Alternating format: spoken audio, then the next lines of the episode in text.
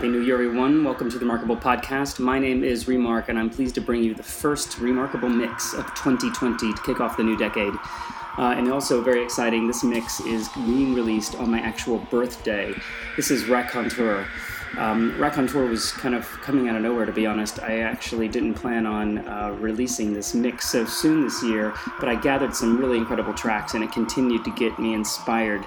And I pulled together this mix with all brand new music. Um, it starts off kind of ambient with some beats and grooves and then begins to gain steam and momentum and becomes quite progressive pretty quickly.